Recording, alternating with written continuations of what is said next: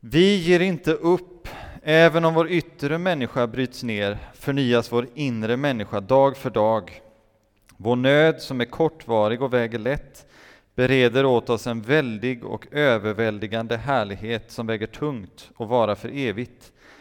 Vi riktar inte blicken mot det synliga, utan mot det osynliga. Det synliga är förgängligt, men det osynliga är evigt. Så skriver Paulus i det som är episteltexten för idag, Andra Korinthierbrevet 4, vers 16-18. Här har Paulus ledarskap, apostlaskap blivit ifrågasatt.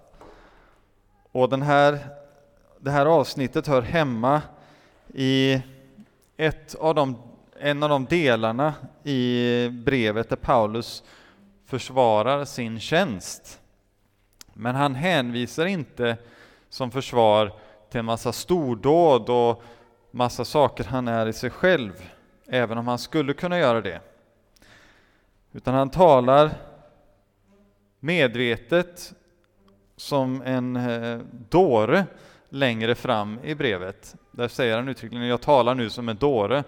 Det vill säga, det här är ju vad andra skryter med och det kan jag också skryta med om jag skulle vilja. Men han vill hellre berömma sig av Herren och av sin svaghet. Just det som han använt mot honom, det är det som han hellre vill berömma sig av. För i hans svaghet så kan man se Jesu Kristi kraft.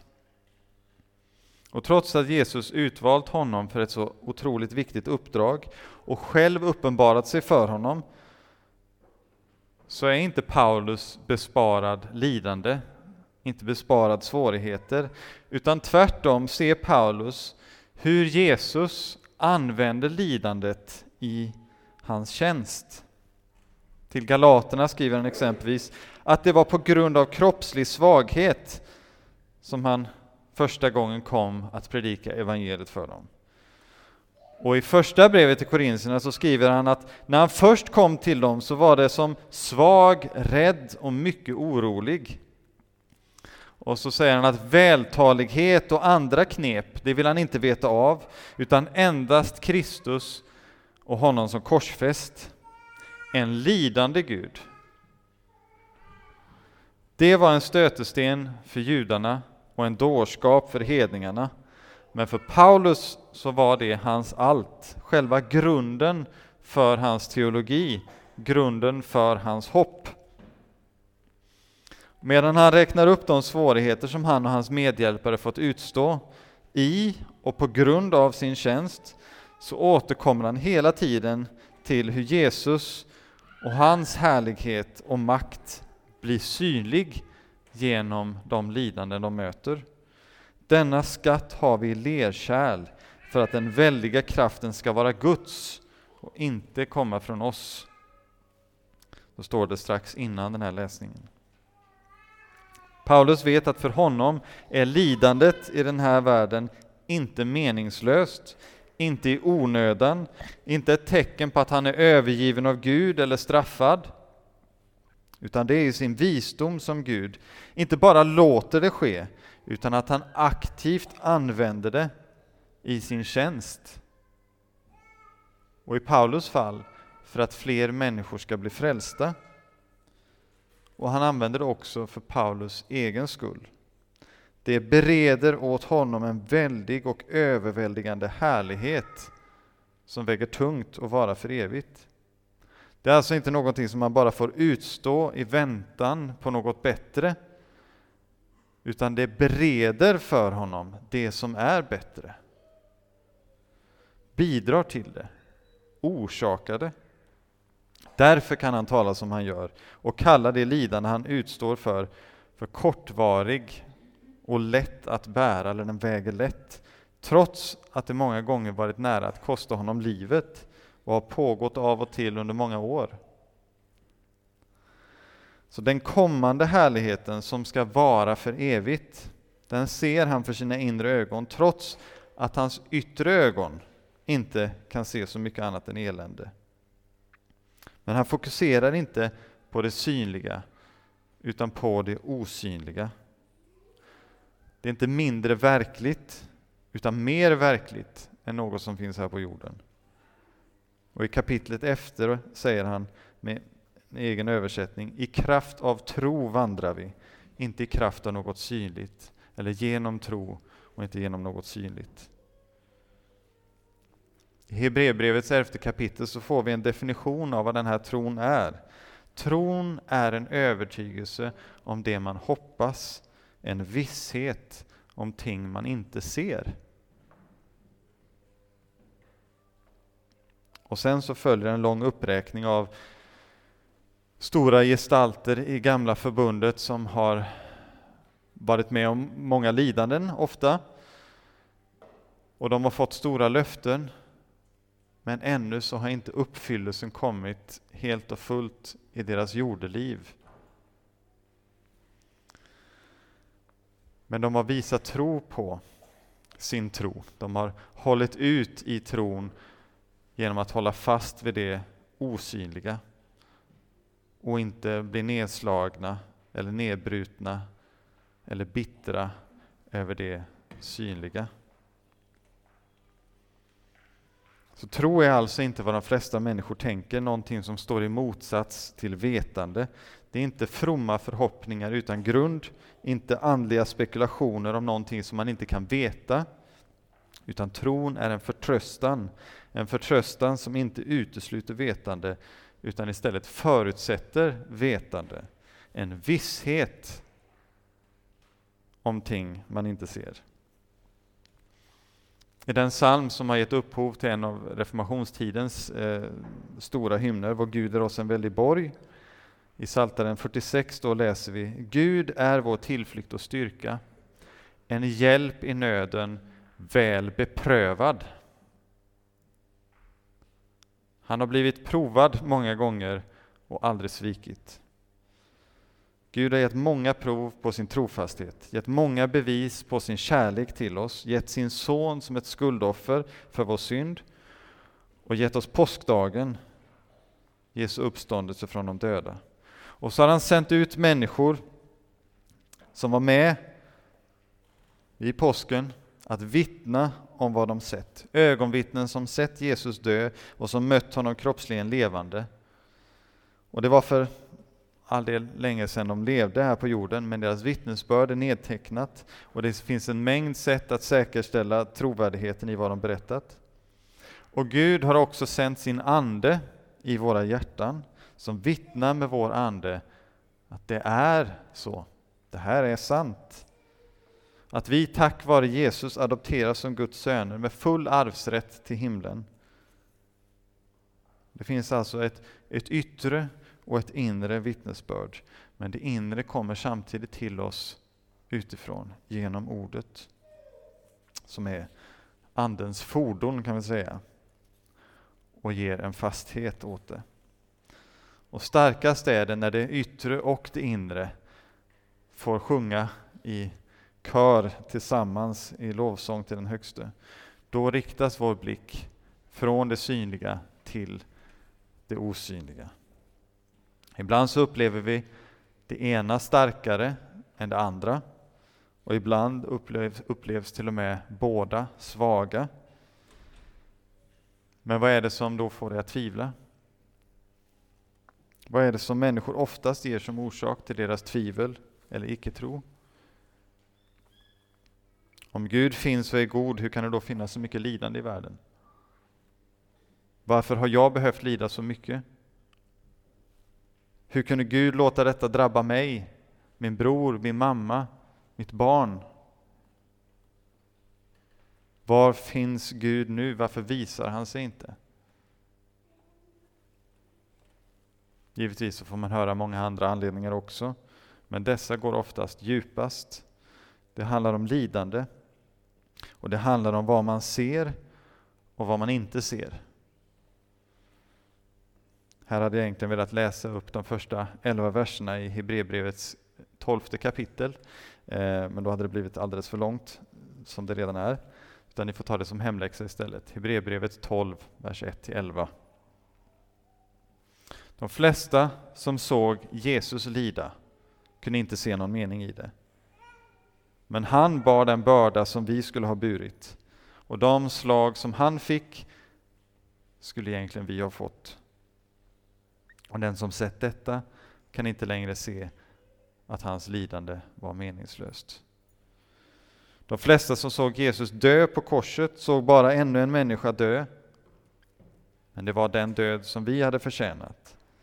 Den dödsdömde som fått se hur någon frivilligt går in och tar dödsstraffet istället för en kan inte längre se bara en död människa utan ser en kärlek som är större än allt annat.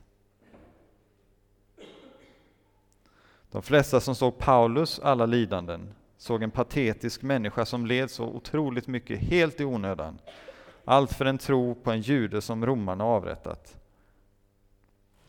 Men den som tack vare all hans lidande fått höra vittnesbördet om Jesus kan se att det som drev honom verkligen var Kristi kärlek. Kristi kärlek driver oss, säger han. Och många som sett människor leva ett bekvämt liv i västerlandet, som ger sig iväg till ett okänt land med risk för sina liv för att berätta om denne Jesus från Nasaret, som dött men som lever. De ser en vilseledd västerlänning med koloniala ambitioner som försöker förtrycka kanske ursprungsfolk genom att pracka på dem en västlig ideologi i syfte att underkuva dem. Men de ser inte att det är samma Kristi kärlek som hos Paulus som driver dem, för att rädda dem undan den kommande dom som ingen människa kan komma undan. För att se denna kärlek i kött och blod så läs gärna exempelvis Det brutna spjutet eller The End of the Spear som det heter på engelska. Eller se filmen.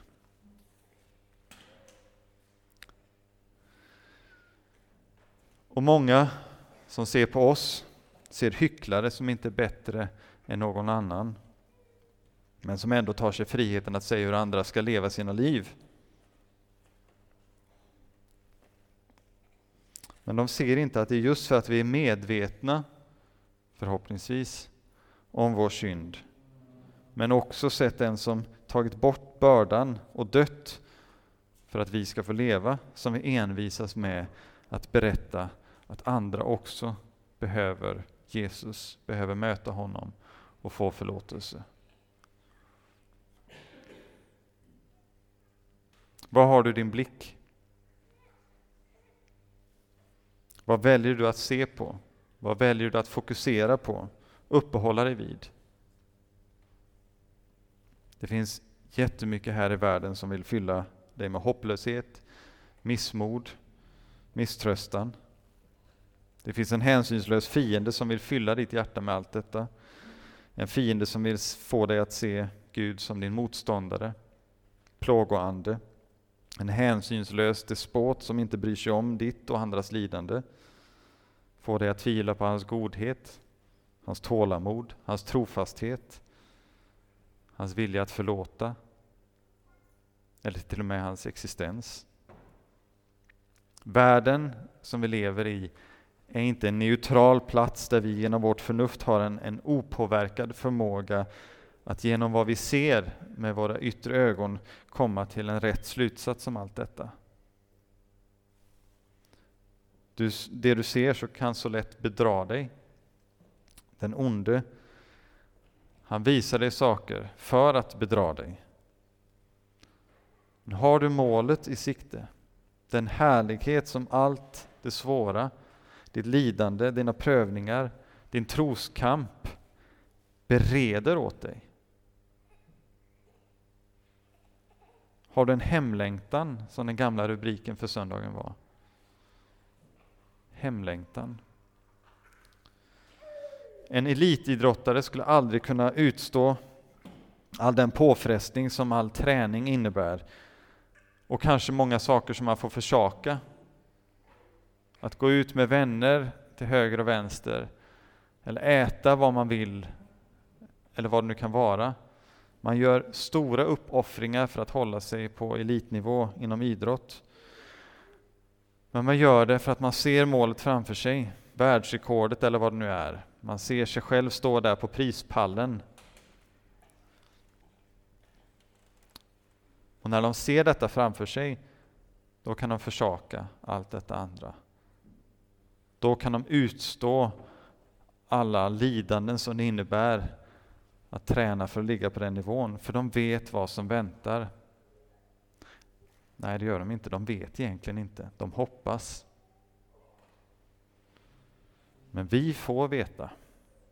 Vi får ha en visshet om vad som väntar.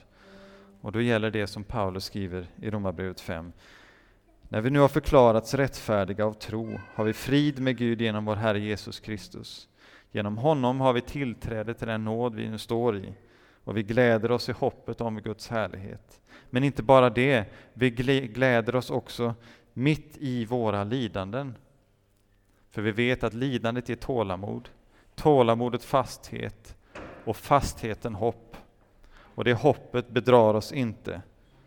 För Guds kärlek är utgjuten i våra hjärtan genom den heliga Ande som han har gett oss. Har du riktat din blick mot det osynliga? Eller har du riktat den mot det synliga och sökt din glädje där, sökt ditt hopp där, eller önskat att få härligheten i detta livet, i denna värld? Ofta, eller bara ibland? Låt Jesus få ta din hand som han gjorde för Petrus när han höll på att sjunka, när han började titta på vågorna och drog sin blick från Jesus. Så att han får dra dig till sig och du får fästa din blick på honom. Låt oss be och bekänna.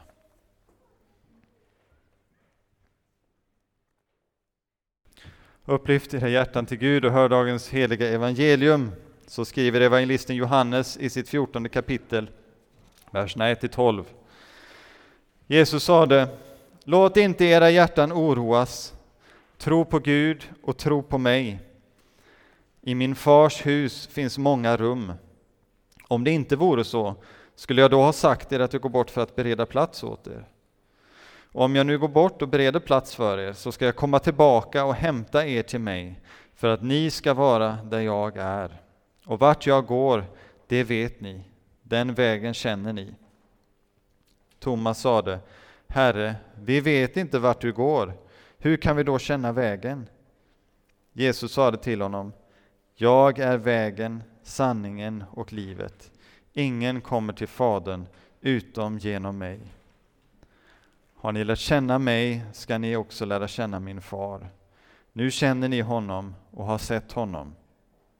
Filippus sade, Herre, visa oss Fadern så räcker det för oss. Jesus svarade, så länge har jag varit hos er och du har inte lärt känna mig, Filippus. Den som har sett mig har sett Fadern. Hur kan du säga visa oss Fadern? Tror du inte att jag är i Fadern och att Fadern är i mig? Orden jag talar till er säger jag inte av mig själv. Fadern bor i mig och gärningarna är hans verk. Tro mig, jag är i Fadern och Fadern är i mig. Och kan ni inte tro det, tro då för gärningarnas skull. Jag säger er sanningen, den som tror på mig ska göra de gärningar som jag gör, och större än så ska han göra, för jag går till Fadern. När Jesus sa det här som vi precis lyssnade till från Johannes evangeliet, så börjar han med att trösta sina lärjungar, trösta. De har förstått att Jesus ska lämna dem och nu är de ledsna. De har levt med Jesus nu väldigt nära under ungefär tre år. Och de har vandrat runt med Jesus runt hela landet och till och med lite utanför landets gränser. Och de har varit med om så mycket, de har delat så mycket med varandra och de har lärt sig så mycket. Jesus har blivit deras bästa vän. Och de har blivit Jesu vänner. Har ni varit med någon gång om att någon som ni tycker väldigt mycket om har behövt flytta? Eller att ni kanske behövt flytta ifrån någon som ni tycker väldigt mycket om, eller kanske till och med att någon som ni tyckte väldigt mycket om inte längre lever. Har ni varit med om det? Mm. Det är väldigt ledsamt. Och när Petrus förstod att Jesus skulle lämna dem så ville han så gärna följa med. Kan jag inte få följa med Jesus? Men Jesus säger att du kan inte följa med nu. Men senare ska du få göra det. De ska få mötas igen. Och det här är inte slutet. Men vart var Jesus på väg? Är det någon som minns vad Jesus sa att han skulle göra? I det som vi just läste så säger han att han går bort för att bereda en plats åt oss. Och att han sen ska komma tillbaka och hämta oss till sig. Så att vi ska få vara där han är. Och var är Jesus nu? Var är Jesus? I himlen, precis. I sitt rike, precis. Det är där Jesus har berett plats åt oss. Det är i hans fars hus, där det finns många rum, gott om plats för oss. Gott om plats för alla som vill vara Jesu vänner. Som vill vara med Jesus när vi ska lämna livet här på jorden. Men gick Jesus direkt till himlen?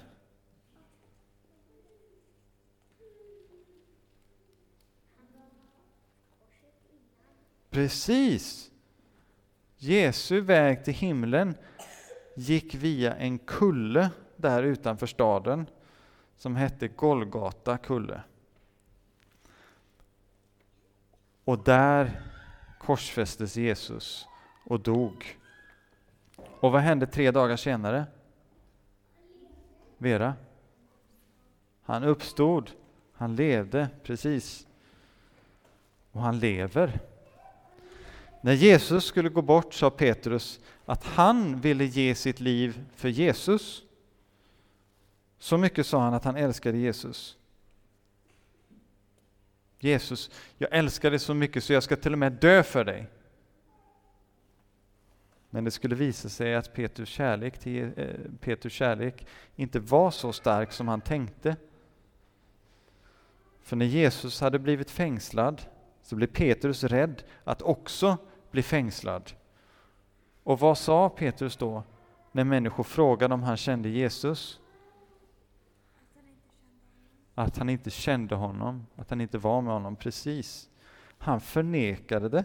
Han förnekade att han kände Jesus, sin bäste vän, och lovade, jag har inte alls samman med den här mannen, jag känner honom inte. Så Petrus kärlek var inte så stark. Men Jesu kärlek till Petrus och till alla lärjungarna och till alla människor var så stark och är så stark. Starkare än Petrus svaghet och svek och starkare än alla människors svaghet tillsammans. Petrus kunde inte ge sitt liv för Jesus, men Jesus gav sitt liv för honom och alla människor. Och Jesus sa att han skulle gå bort och bereda en plats för lärjungarna och också då bereda plats för dig och mig. Och hur skulle han då bereda plats för lärjungarna och för mig och dig? Hur gick det till? Åkte han bara upp till himlen och började bygga en massa rum åt oss? Han var visserligen någon form av hantverkare som han hade lärt sig av sin jordiske pappa Josef. Han gjorde inte det. Fiona? Vill du svara? Nej, det var när han dog och uppstod som han beredde plats åt oss. Kan ni se den bilden?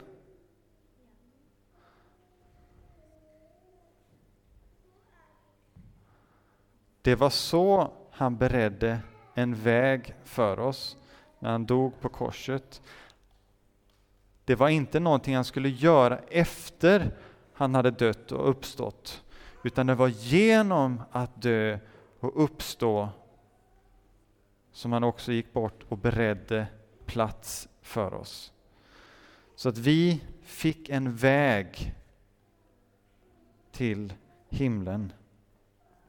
Om Jesus inte hade gjort detta så skulle det varit väldigt tomt. Josef?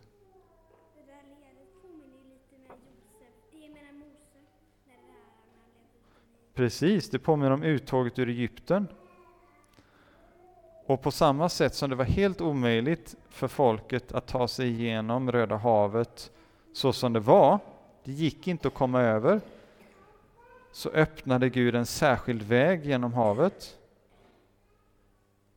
Och här har Gud också öppnat en särskild väg över en klyfta, en, ett stort stup som vi inte själva kunde ta oss över. Vi ska komma tillbaka lite grann till, till det där alldeles strax. Så vägen till Faderns hus går genom Jesus, eller över Jesus som på den här bilden kan man säga, att vi får vandra på honom på vägen till himlen. Och det är bara Jesus som har gjort detta och det är bara Jesus som kunde göra detta. Så Jesus är vägen till Fadern och den enda vägen till Fadern. På vilket sätt är Jesus vägen? Jo, det handlar om två olika saker. Två svar finns det. Det, det ena handlar om att vår väg till himlen är samma väg som det var för Jesus. Han gick inte direkt till himlen, utan det gick via Golgata där på korset och uppståndelsen ur graven. Vi måste också gå till Golgata först. Vi måste också dö och uppstå. Men ändå var det inte riktigt samma väg, för Jesus har redan gått den vägen för oss. Han har redan dött och uppstått för oss. Så hur går vi då till Golgata och hur dör och uppstår vi?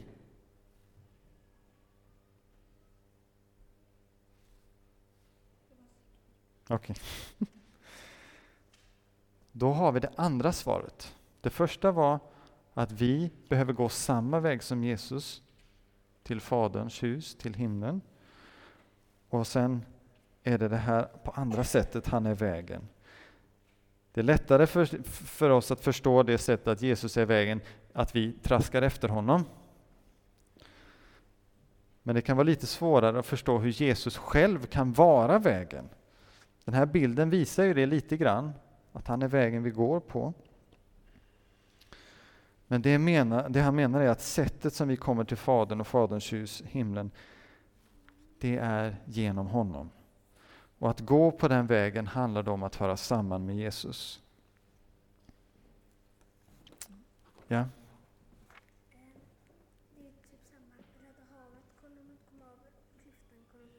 Precis, Röda havet kunde man inte komma över, klyftan kunde man inte komma över själv. Och då kommer vi precis tillbaka till det här som eh, jag sa.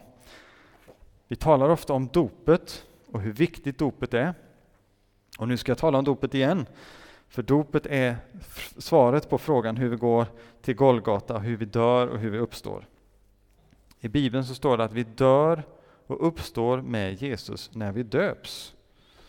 Vi dör bort från synden, döden och djävulen, så att detta inte längre har någon makt över oss, inte kan skrämma oss.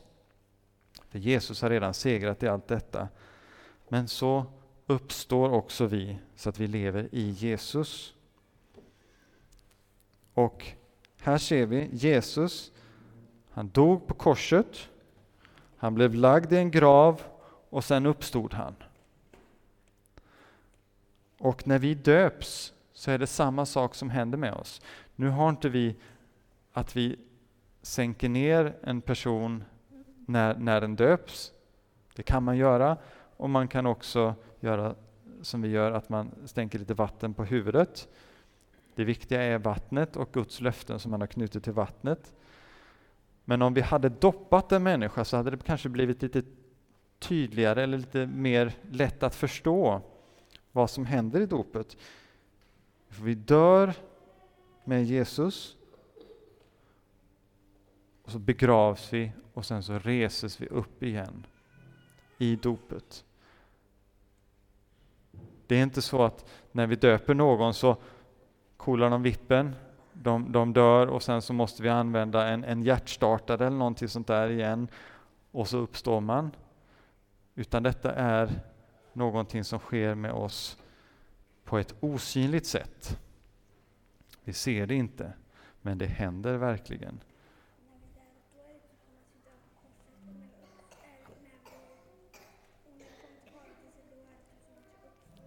Precis, här det finns någonting som vi ännu väntar på. Med dopet så har vi fått ett löfte om uppståndelsen.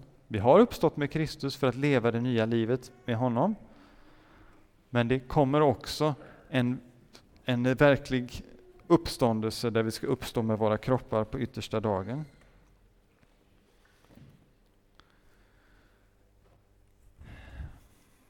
Och då ska vi nu när vi har uppstått med Kristus, med Jesus i dopet, så ska vi leva i honom. Leva i Jesus. Det kan också vara väldigt svårt att förstå hur man lever i Jesus. Hur kan Jesus vara vägen och hur kan vi leva i Jesus? Jo, han använder själv en bild för att vi ska förstå det lättare. Han talar om sig själv som ett träd. Ser ni att Jesus är liksom som ett träd här.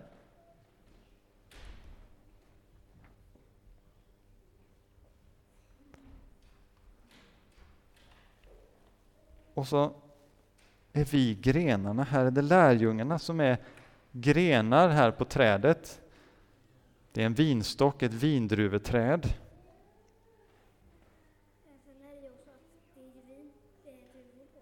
Mm -hmm.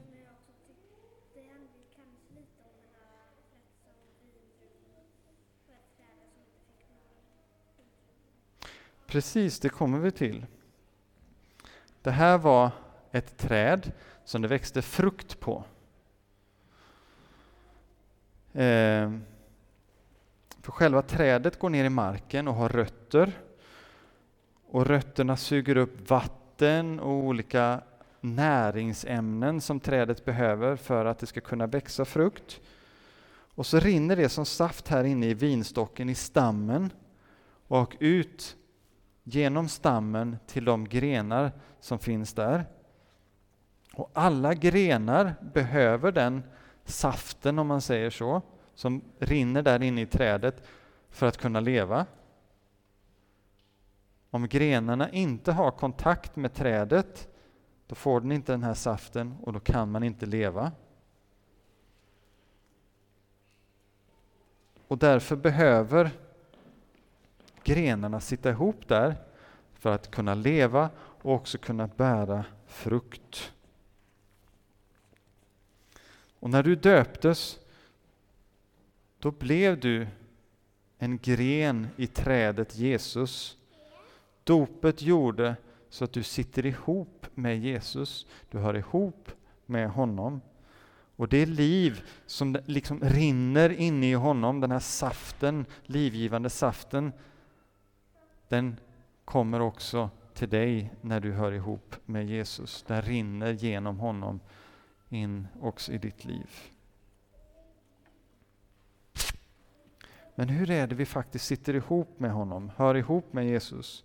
Jo, det, det är det Jesus börjar med i det vi läste förut. Tro på Gud och tro på mig. Vi blir förenade med Jesus i dopet. Han blir löv.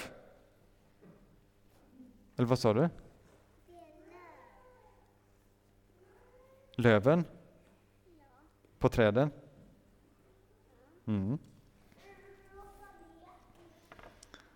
Jo, vi blir förenade med Jesus i dopet, dör med honom och uppstår igen, även om vi fortfarande väntar på uppståndelsen på den sista dagen, när Jesus kommer tillbaka. som han säger, då ska jag komma tillbaka och hämta er till mig för att ni ska vara där jag är. Så i Faderns hus, där han har gjort i ordning en plats för oss. Men Gud ger oss också i dopet sin heliga Ande. Och vad gör den heliga Ande?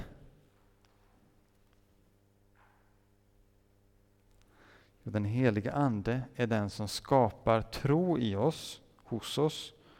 Den heliga Ande är, den, är han som gör att vi litar på Jesus, litar på att hans död och uppståndelse gör att vi får vara Guds älskade barn. Barn som Gud Fader älskar lika mycket som han älskar Jesus och litar på att Jesus finns med oss här i livet och hör när vi ber till honom. Även om vi inte kan se honom så får vi lita på att allt som Jesus har sagt är sant, att han är sanningen. Så när vi litar på att Jesus, eller när vi litar på Jesus, litar på att han är vägen till Fadern, litar på att det han säger är sant och litar på att han ger det eviga livet, då sitter vi ihop med Jesus som grenar i vinträdet.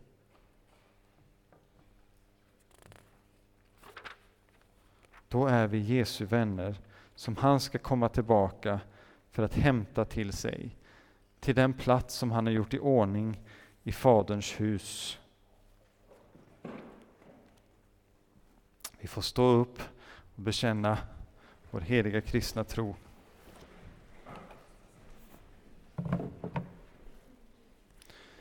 Vi tror på Gud Fader allsmäktig, himmelens och jordens skapare. Vi tror också på Jesus Kristus, hans enfödde Son, vår Herre, vilken är avlad av den helige Ande, född av jungfrun Maria, pinad under Pontius Pilatus, korsfäst, död och begraven, nederstigen till dödsriket, på tredje dagen uppstånden igen ifrån de döda, uppstigen till himmelen, sittande på allsmäktig Gud Faders högra sida, därifrån igenkommande till att döma levande och döda. Vi tror också på den helige Ande, en helig allmännelig kyrka, det heliga samfund, syndernas förlåtelse, kroppens uppståndelse och ett evigt liv.